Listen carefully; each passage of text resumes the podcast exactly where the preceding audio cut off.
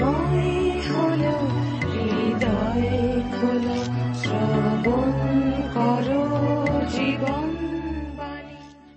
শ্রোতাবন্ধুকে সাদর অভ্যর্থনা জানিয়ে আজকে জীবনবাণী অনুষ্ঠান শুরু করছি। প্রিয় ভাই ও বোন, জাগতিকভাবে একটা শিশু নির্ভর করে তার পিতামাতার উপর। পিতামাতা তাকে বড় হতে সাহায্য করেন। ঠিক তেমনিভাবে পিতা ঈশ্বর আমাদের দিকে দুহাত বাড়িয়ে রয়েছেন, যেন আমরা কেবলমাত্র তাঁরই উপর নির্ভর করে আত্মিক জীবনে সত্যের নতুনতায় বৃদ্ধি লাভ করতে পারি। প্রিয় বন্ধু, এই জগতে চলতে গেলে আপনি কার উপর নির্ভর করবেন, জগতের না ঈশ্বরের? সিদ্ধান্ত আপনার। তাহলে শুনুন আজকের জীবনবাণীর আলোচনা।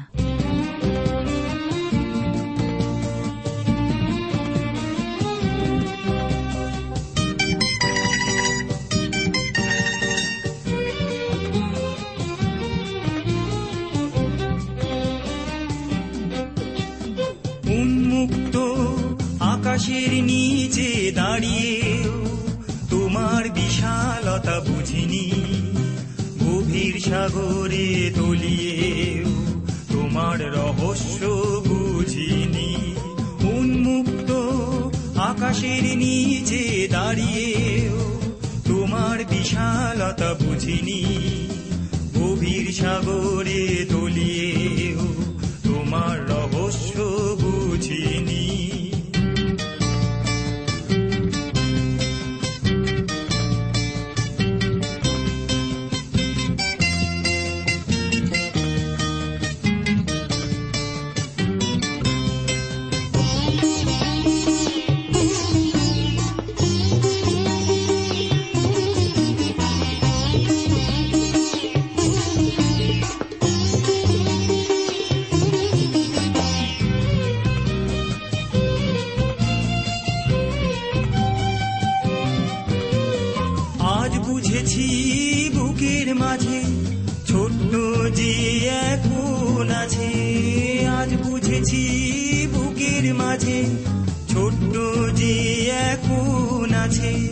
সেইখানেতে আছে মামা তোমার অতল স্পর্শিতা, গভীর সাগরে তলিয়েও তোমার রহস্য বুঝিনি।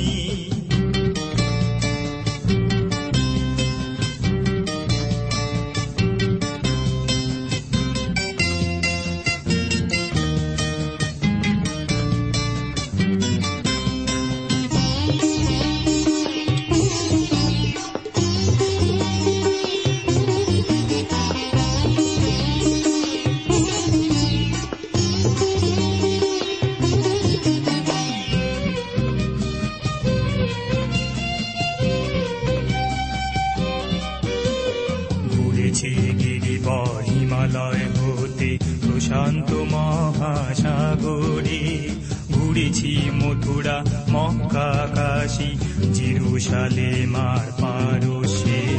পাগল হয়ে ফিরেছি যখন আমি, কস্তুরী মৃগ বুঝিনি তখন। পাগল হয়ে ফিরেছি যখন আমি, কস্তুরী মৃগ বুঝিনি তখন। তোমার অটল সিংহাসন হবে আমারই হৃদয় পাতা, গভীর সাগরে তলিয়েও তোমার রহস্য বুঝিনি। উন্মুক্ত আকাশের নিচে দাঁড়িয়েও তোমার বিশালতা বুঝিনি, গভীর সাগরে তলিয়েও তোমার রহস্য বুঝিনি।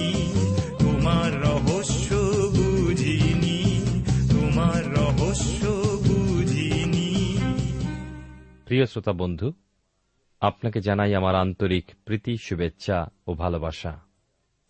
জীবনবাণী অনুষ্ঠানে ধারাবাহিক আলোচনায় বর্তমানে আমি বাইবেলের পুরাতন নিয়মের ইষ্রা পুস্তক থেকে আলোচনা করছি। আজকের ইষ্রা পুস্তকের 5 অধ্যায় আমরা দেখব বিশেষ করে, আর 6 অধ্যায় কয়েকটি পদ দেখব, মন্দিরের নির্মাণ সমাপ্তি, এবং তারপরে আমরা দেখব রাজা দারিয়াবাসের অনুসন্ধানের ফল জিহুদীদের পক্ষে। আসুন এই অনুষ্ঠানে আলোচনায় যাওয়ার পূর্বে আমরা জীবন্ত ঈশ্বরের হস্তে সমর্পিত হয়ে প্রার্থনায় যাই। মঙ্গলের আকর ঈশ্বর, তোমার পবিত্র নামের ধন্যবাদ করি। আজকের এই সুন্দর সময় সুযোগ তুমি আমাদেরকে দিয়েছ। তোমারই চরণতলে অবনত হয়ে তোমাকে ডাকবার এবং তোমার বাক্য থেকে শুনবার। তুমি তোমার আত্মা দ্বারা তোমার বাক্যকে আমাদের মাঝে প্রকাশ করো। প্রত্যেক শ্রোতাবন্ধুর জীবনে আশীর্বাদ করো, যেন প্রভু যারা আজকের বাক্য শুনছেন তাদের জীবনে প্রভু আশ্চর্য আশীর্বাদ তারা যেন উপলব্ধি করতে পারেন। যারা বিভিন্ন সমস্যার মধ্যে দুঃখ, কষ্টে, অভাবে, রোগে, যাতনায় কষ্ট পাচ্ছেন তাদের প্রতি তুমি দয়া করো। তোমার আশীর্বাদ তাদের সহবর্তী হোক। আমরা তোমার হাতে সমর্পিত হয়ে প্রার্থনা তোমার যিশু নামে চাই, আমেন।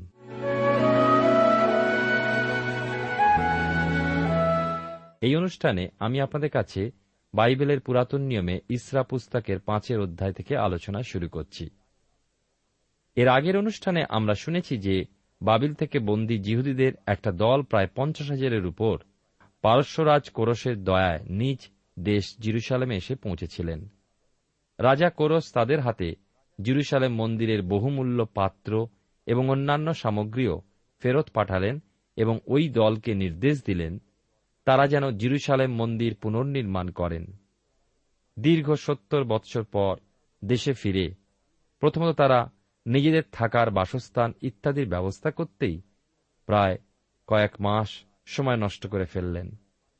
পরে মন্দির নির্মাণের কাজে মনোনিবেশ করলেন।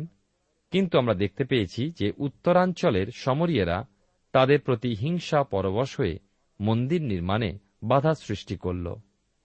রাজা কোরসের জীবনকাল পর্যন্ত বাধা দিলেও মন্দিরের কাজ মন্থর গতিতে এগিয়ে চলেছিল।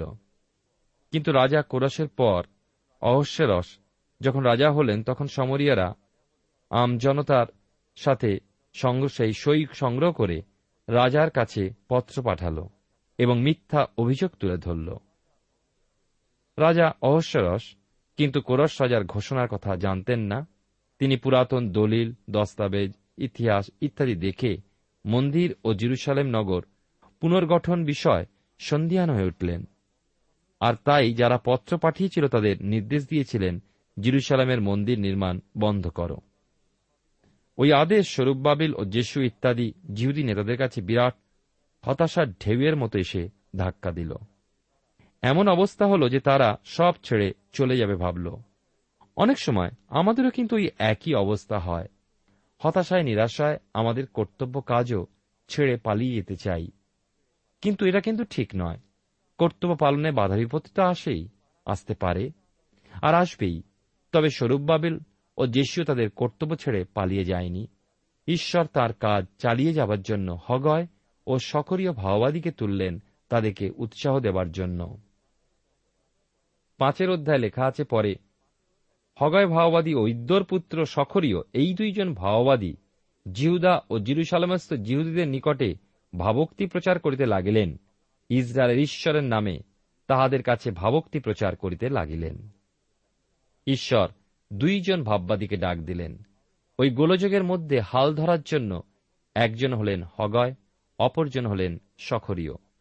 দুইজন দুই রকম। হগয় খুবই ধীর স্থির নিশ্চিন্ত লোক, বাস্তববাদী, সাহসী অথচ ঈশ্বর ভীরু। হগয় ভাববাদীর কথা হল যা শুরু হয়েছে তা শেষ হবেই, থামবে না। এর জন্য যে কোনো পরিস্থিতির উদ্ভব হোক না কেন তার মোকাবিলা করতে হবে। ভয় পেলে চলবে না, কেননা ঈশ্বর সঙ্গে আছেন। অন্যদিকে সকরীয় ভাববাদী ছিলেন ভাবুক গোছের লোক, স্বর্গীয় বিষয়ের চিন্তায় সকল সময় মগ্ন, দর্শক মানুষ। তিনি লোকেদের আবেগপূর্ণ ভাবধারাকে জাগিয়ে তুলতেন। তিনি ইসরায়েলের জনগণের হৃদয়ে কথা পৌঁছে দিতেন। তবে দুইজন ভাববাদীর মধ্যে হগয় ভাববাদীকে দেখা যায় বন্ধ হয়ে যাওয়া মন্দিরের কাজ চালিয়ে নিয়ে যাবার জন্য নেতৃত্ব দিলেন। সকরীয় ভাববাদীকেও বাদ দিলে চলবে না। আমরা বলব হগয় ও সকরীয়ের দুজনে দুই দিক থেকে দুইভাবে জেরুসালেমবাসীদের উৎসাহ দিতে থাকলেন। 2 এবং 3 পদে লেখা আছে, তখন সলচিয়েলের পুত্র সরুব্বাবিল ও যোসাদকের পুত্র জেশীয় উঠিয়া জেরুসালেমস্থ ঈশ্বরের গৃহ নির্মাণ করিতে আরম্ভ করিলেন, আর ঈশ্বরের ভাববাদীরা তাহাদের সঙ্গে থাকিয়া তাহাদেরকে সাহায্য করিতেন। সেই সময় নদী পারস্থ দেশাধ্যক্ষ তত্ত্ব নয়, সখর বস নয় এবং তাহাদের সঙ্গী লোকেরা তাহাদের নিকটে আসিয়া কইলেন, এই গৃহ নির্মাণ ও প্রাচীর স্থাপন করিয়া তোমাদেরকে কে আজ্ঞা দিয়াছে? লক্ষ্য করুন, হগয় ভাববাদী ও সখরীয় ভাববাদীর উৎসাহে আবার মন্দিরের কাজ শুরু হলে পর তাদের শত্রুরা যে সংবাদ পেল, তত্তনয় নামে একজন পারস্য রাজ্যের রাজ্যপাল সমরী দেশের শাসনকর্তা ছিলেন এবং সতর্বসনয় একজন উচ্চপদস্থ রাজকর্মচারী ছিলেন। সমরিয়া তাদের কাছে অভিযোগ জানাল এবং জানালে পর তত্তনয় এবং সতর্বসনয় জেরুজালেমে উপস্থিত হয়ে মন্দির নির্মাতাদের চ্যালেঞ্জ করলেন। তারা বললেন, কে তোমাদের মন্দির নির্মাণ করবার আদেশ দিয়েছে? তোমাদের তো রাজা থেকে যে আদেশ দেওয়া হয়েছিল যে তোমরা মন্দির গঠনের কাজ বন্ধ রাখবে। এই প্রশ্নের জবাব তারা যা দিলেন সেটা একটা হিয়ালির মতো শোনাল। আসলে তত্ত্বনয় ও সতর্বসনয় শত্রুপক্ষের লোক, তারা জাগতিক লোক, সুতরাং ঈশ্বর সদাপ্রভুর বিষয় তারা বুঝবে না। আর হগয় বা সকরীয় তাদের সামনে জীবন্ত সদাপ্রভুর জীবন্ত বাক্য রাখতেও চাইলেন না, কেননা যেহেতু তারা সদাপ্রভুকে চেনে না, জানে না সদাপ্রভুর বাক্য, তাই তারা গ্রহণ করবে না। শূকরের সামনে মুক্ত রাখলে শূকর পা দিয়ে মাড়িয়ে যাবে। ঈশ্বরের গোপন তত্ত্ব যিহুদিরাই জানত। ঈশ্বরকে ভয় কর। জাগতিক মানুষ ঐশ্বরিক বিষয় সকল নিতে পারে না। যিহুদিরা চালাকি করে উল্টে প্রশ্নকর্তাদের প্রশ্ন করল, কারা মন্দির নির্মাণ করছে, তাদের নাম কি? 4 এবং 5 পদে লেখা আছে, তখন আমরা তাহাদিওকে এই প্রশ্নের উত্তর দিলাম, সেই গাঁথনিকারী লোকদের প্রাচীনবর্গের প্রতি লোকদের নাম কি? কিন্তু যিহুদিদের প্রাচীনবর্গের প্রতি তাহাদের ঈশ্বরের দৃষ্টি ছিল, আর যাবৎ দারিয়াবসের নিকটে নিবেদন উপস্থিত করা না যায় এবং এই কর্মের বিষয়ে পুনরায় পত্র না আইসে তাবৎ উহারা তাহাদিওকে নিবৃত্ত করিলেন না। যিহুদিদের প্রশ্নের ব্যাখ্যাটা এই রকম যে, কই গাঁথকদের তালিকায় আপনাদের নাম তো আমরা পাইনি, আপনারা গাঁথকদের কথা জিজ্ঞাসা করছেন কেন? আরো সহজ করে বলতে হলে বলতে হয়, মন্দির নির্মাণের কাজে আপনারা নাক গলাবেন না। এখন কথা হচ্ছে, এই রকম জবাব যিহুদিদের বিপদে ফেলতে পারত, কিন্তু আমরা দেখি শেষ পর্যন্ত ব্যাপারটা কি হল। ঈশ্বর সদাপ্রভুর দৃষ্টি তাদের উপরে ছিল, সুতরাং সমরিয়ায় তত্ত্বনয় ও সতর্বসনয়কে পাঠিয়েও মন্দির নির্মাণের কাজ বন্ধ করতে পারল না। ঈশ্বরের উপরে যারা নির্ভর করে, ঈশ্বর তাদের সর্ববিষয়ে সাহায্য করেন। বিষয়টা তারা খুব সহজ করে নিলেন যে রাজা দারিয়াবসের কাছে তারা পত্র দেবেন এবং যে পর্যন্ত পত্রের জবাব ফিরে না আসে সেই পর্যন্ত মন্দির নির্মাণের কাজ বন্ধ হবে না। আমরা মনে রাখব, কোরস রাজার আজ্ঞানুসারে মন্দির নির্মাণের কাজ শুরু হয় এবং তখন দারিয়াবস রাজত্ব করছিলেন। মাঝে 7টা বৎসর কেটে গেছে। 6 এবং 7 পদে পাই, নদী পারস্থ দেশাধ্যক্ষ তত্ত্বনয়, সতর্বসনয় এবং নদী পারস্থ তাদের সঙ্গী অফরসখিয়েরা দারিয়াবস রাজার নিকটে যে পত্র পাঠালেন তাহার অনুলিপি এই। তাহারা এই কথা সম্বলিত এক পত্র পাঠালেন, মহারাজ দারিয়াবসের সকলই মঙ্গল হোক। মহারাজের নিকটে আমাদের নিবেদন, আমরা যিহুদা প্রদেশে মহান ঈশ্বরের গৃহে গিয়াছিলাম, তা প্রকাণ্ড প্রস্তর দ্বারা নির্মিত এবং তাহার ভিত্তিতে কাষ্ঠ বসানো হইতেছে, আর এই কার্য সযত্নে চলিতেছে ও তাহাদের হস্তে তাহা সুসিদ্ধ হইতেছে। আমরা সেই প্রাচীন দিওকে জিজ্ঞাসা করিলাম, তাহাদেরকে এই কথা বলিলাম, এই গৃহ নির্মাণ ও প্রাচীর স্থাপন করিতে তোমাদিওকে কে আজ্ঞা দিয়াছে? আর আমরা আপনার জ্ঞাপনার্থে তাহাদের প্রধান লোকদিগের নাম লিখিয়া লইবার জন্য তাহাদের নামও জিজ্ঞাসা করিলাম। তাহারা আমাদেরকে এই উত্তর দিল, যিনি স্বর্গের ও পৃথিবীর ঈশ্বর, আমরা তাহারই দাস। আর এই যে গৃহ নির্মাণ করিতেছি, ইয়া বহু বৎসর পূর্বে নির্মিত হইয়াছিল। ইসরায়েল একজন মহান রাজা তার নির্মাণ ও সমাপ্ত করিয়াছিলেন। পরে আমাদের পিতৃপুরুষেরা স্বর্গের ঈশ্বরকে সন্তুষ্ট করিতে তিনি তাহাদেরকে বাবিল রাজ কলদীয় নবুখদ্নেৎসরের হস্তে সমর্পণ করেন। তিনি এই গৃহ ধ্বংস করেন এবং লোকদিওকে বাবিলে লইয়া যান। কিন্তু বাবিল রাজ কোরসের 1ম বৎসরে কোরস রাজা ঈশ্বর এই গৃহ নির্মাণ করিতে আজ্ঞা করিলেন। আর নবুখদ্নেৎসর ঈশ্বরের গৃহের যে সকল মন্দির, যে সমস্ত স্বর্ণময় ও রৌপ্যময় পাত্র জেরুজালেমস্থ মন্দির হইতে লইয়া গিয়া বাবিলে মন্দিরে রাখিয়াছিলেন, সেই সকল পাত্র কোরস রাজা বাবিলস্থ মন্দির হইতে বাহির করিয়া তাহার নিযুক্ত শেষবসন নামক শাসনকর্তার হস্তে সমর্পণ করিলেন এবং তাহাকে কহিলেন, তুমি সকল পাত্র জেরুজালেম মন্দিরে লইয়া গিয়া তথায় রাখো এবং ঈশ্বরের গৃহ স্বস্থানে নির্মিত হোক। আমরা দেখতে পাই এই অংশে যে রাজা দরিয়াবাসকে যে চিঠি তারা পাঠালেন তাতে রাজ্যপাল ও সতর্বসনায় প্রথমেই নিজেদের খুব খাঁটি লোক দেখাবার জন্য লিখে ফেললেন যে আমরা ঘুরতে ঘুরতে জেরুজালেমে গিয়ে দেখলাম যে জিহুদা তাদের প্রাচীন সেই মন্দির নির্মাণ করছে, এবং দেখছি যে জিহুদিরা হগয় ও সকরীয় ভাওবাদীর নাম উল্লেখ করেননি। এবং শুধু তাই নয়, আমরা চিঠির সেই বয়ানও শুনলাম এবং শেষে দেখি যে তারা রাজা দারিয়াবাসকে অনুরোধ করছেন তিনি যেন একটু অনুসন্ধান করে দেখেন যে জিহুদিরা যা বলছে সে কথা সত্যি কিনা, অর্থাৎ রাজা কোরস সত্যি কি তাদের মন্দির নির্মাণের অনুমতি দিয়েছিলেন। তত্ত্বনয় ও সতর্বসনয় মন্দির নির্মাণ বিষয় কিছুই জানতেন না। সমরীয়রাও বিশ্বাস করতে পারেনি যে রাজা কোরস জিহুদিদের অনুমতি দান করেছেন। তারা ভেবেছিল যে জিহুদিরা নিজেদের ইচ্ছা মতোই কাজ করছে। এবারে আমরা দেখি 6 অধ্যায়। রাজা দরিয়াবাসের অনুসন্ধানের ফল জিহুদিদের পক্ষে। ঈশ্বরের লোকেদের বিষয় ঈশ্বর দুটি বিষয় বিশেষ লক্ষ্য রাখেন। প্রথমত, সন্তানদের অবস্থান কোথায়, কি পরিবেশে তাঁর সন্তানেরা বাস করছে। দ্বিতীয়ত, তাঁর সন্তানদের অবস্থা কেমন। আমরা এই বিষয়ে লক্ষ্য করি যে জিহুদিরা ঈশ্বরের ইচ্ছামতোই জেরুজালেমে স্বদেশে ফিরে এসে জেরুজালেমে বাস করছিল, অর্থাৎ তারা ঈশ্বরের ইচ্ছা মতো চলছিল। ঈশ্বর তাদের যেখানে রাখতে চেয়েছিলেন তারা ঠিক সেখানেই ছিল। আরও দেখি, যদিও রাজা কোরস জিহুদিদের দেশে ফেরার অনুমতি দিয়েছিলেন এবং মন্দির নির্মাণের আদেশ দিয়েছিলেন, কিন্তু কোরস নিজে স্বীকার করেছেন যে ঈশ্বর তার মনে জেরুজালেমের মন্দির গড়বার প্রবৃত্তি দিয়েছিলেন। জিহুদিরা যে জেরুজালেম মন্দির পুনর্নির্মাণ করেছিল সেটা ঈশ্বরের ইচ্ছা মতোই। ঈশ্বরের লোক যারা, তারা ঈশ্বরেরই অবস্থান করে, আর ঈশ্বরে অবস্থান করতে হলে প্রভু যীশু খ্রিস্টে অবস্থান করতে হয়। কেননা খ্রিস্ট যীশু বলেন যে আমাদিয়া না আসিলে কেহ পিতার কাছে আসিতে পারে না। যীশু আরও বলেছেন, আমি ও পিতা এক। সুতরাং আমি আপনি যদি খ্রিস্টে অবস্থান করি তবে আমরা নিরাপদ স্থানে আছি এবং আমাদের অবস্থা ভালো। প্রিয় বন্ধু, আপনার হৃদয়ে হতাশা থাকবে না। আপনি আপনার পরিত্রাণ বিষয়ে নিশ্চিত। আপনি যদি হতাশা হৃদয়ে থাকেন, যদি কর্তব্য ছেড়ে পালাতে চান, বুঝতে হবে যে আপনার অবস্থান বিষয়ে আপনি স্থির নিশ্চিত নন। জেরুজালেমে মন্দির নির্মাণ কার্য পরিচালকদের এই অবস্থাই হয়েছিল। তারা ভেবেছিল যে মন্দির পুনর্নির্মাণের কাজ বন্ধ রেখে তারা ফিরে যাবে, কিন্তু আমরা দেখতে পাই ঈশ্বরের সেবক হগয় ভাওবাদী ও সকরীয় ভাওবাদী তাদের মধ্যে সেই উৎসাহ ফিরিয়ে এনেছিল, আর সেই উৎসাহ তারা এনেছিল ঈশ্বরের বাক্যের দ্বারা।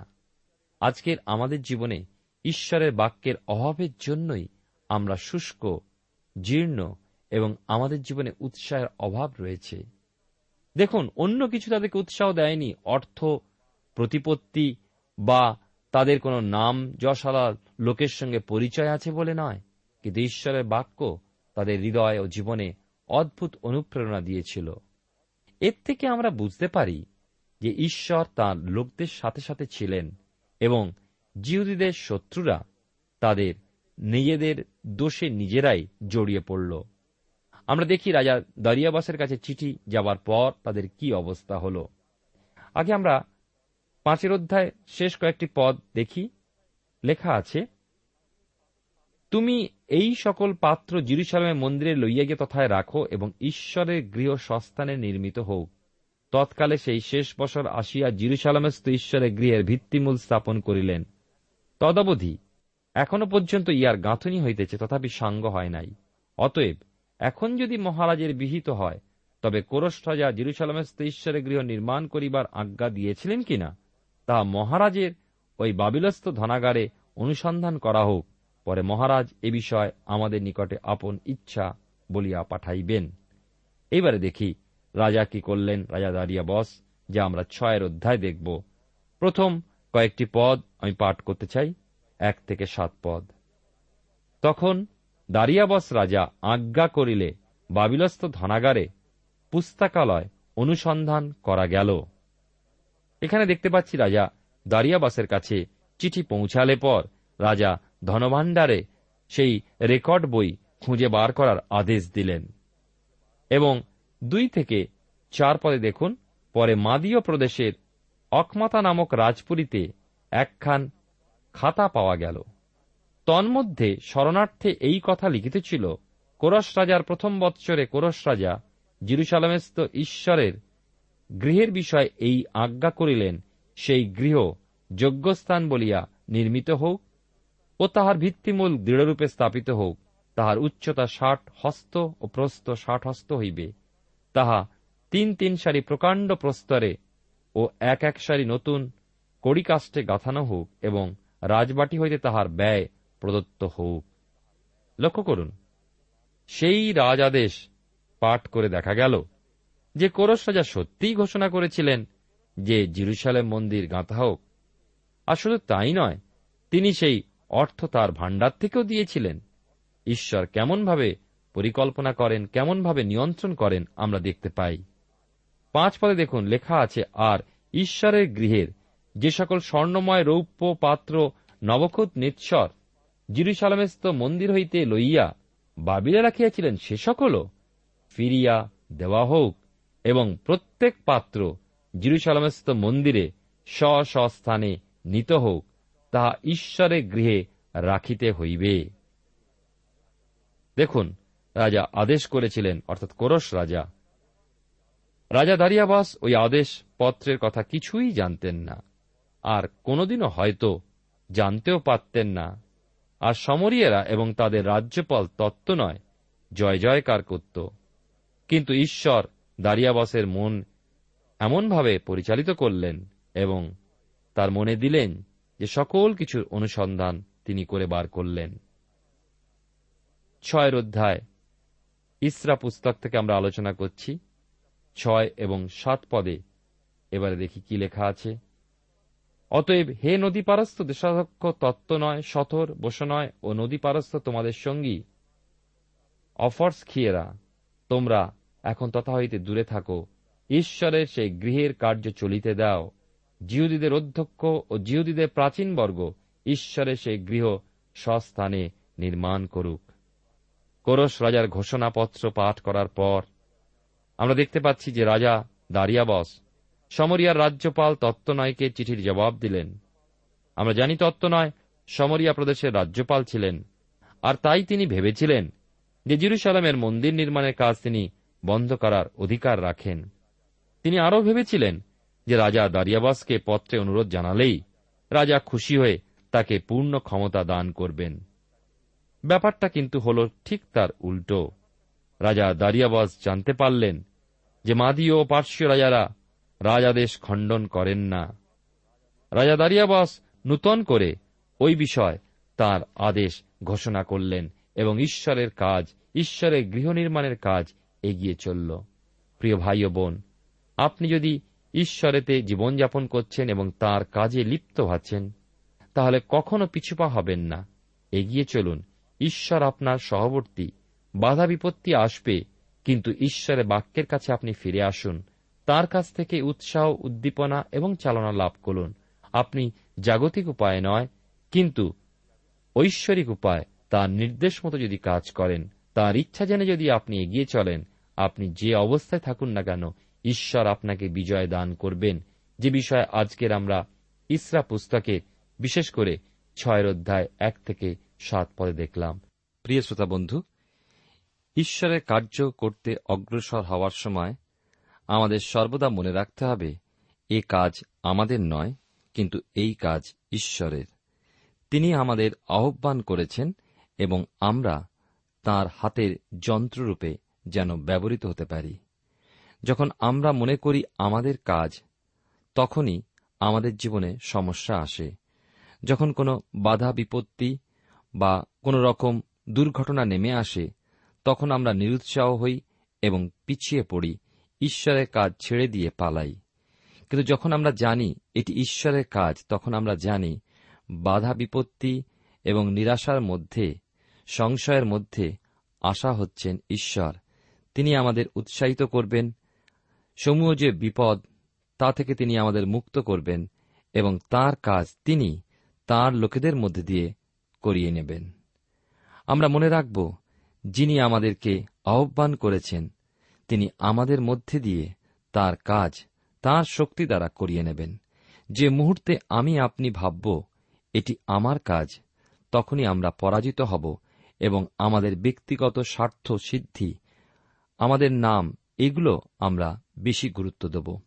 কিন্তু আমরা দেখি ঈশ্বর তাঁর লোকদের কেমনভাবে উৎসাহিত করেছিলেন যেন ঈশ্বরের সেই গৃহের গাঁথুনি সুন্দরভাবে গেঁথে উঠতে পারে, যেন ঈশ্বরের গৌরব হয়। প্রিয় শ্রোতাবন্ধু, আসুন সেই জীবন্ত ঈশ্বরের হাতে আমরা সমর্পিত হই এবং তাঁর শক্তি এবং সাহচর্যের মধ্যে এগিয়ে চলি, যেন তাঁর নাম গৌরবান্বিত হয়। ঈশ্বর আপনার জীবনে মঙ্গল করুন।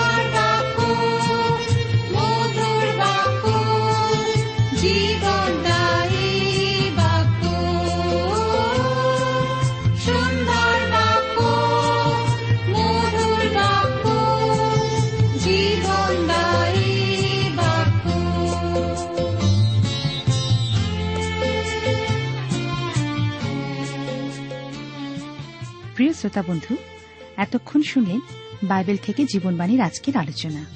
আমাদের অনুষ্ঠান কেমন লাগলো? যদি এই বিষয়ে আপনি আরো কিছু জানতে চান এবং আপনার যদি বাইবেল না থাকে, তাহলে বাইবেল ছাড়া এই অনুষ্ঠান আপনি কেমনভাবে বুঝতে পারছেন, আমাদের ঠিকানায় শীঘ্রই লিখে জানান। আমরা খুব খুশি হব যদি আপনি চিঠির সাহায্যে বা ফোনে, SMS এ অথবা ইমেলের সাহায্যে আমাদের সাথে যোগাযোগ করেন। আমাদের ঠিকানা হল Jibanbani, TWR India, post box number 16925, Kolkata 7,34,000। আবার বলছি, Jibanbani, TWR India, post box number 16925, Kolkata 7,00,034। আমাদের ইমেলের ঠিকানা হল bengali@radio882.com। আবার বলছি, bengali@radio882.com। আমাদের ফোন নম্বর 24380045, 24380045, এবং আমাদের মোবাইল নাম্বারটা লিখে নিন 9433497235। আবার বলছি 9433497235। আজকের সময় এখানেই শেষ, বিদায় নিচ্ছি, নমস্কার।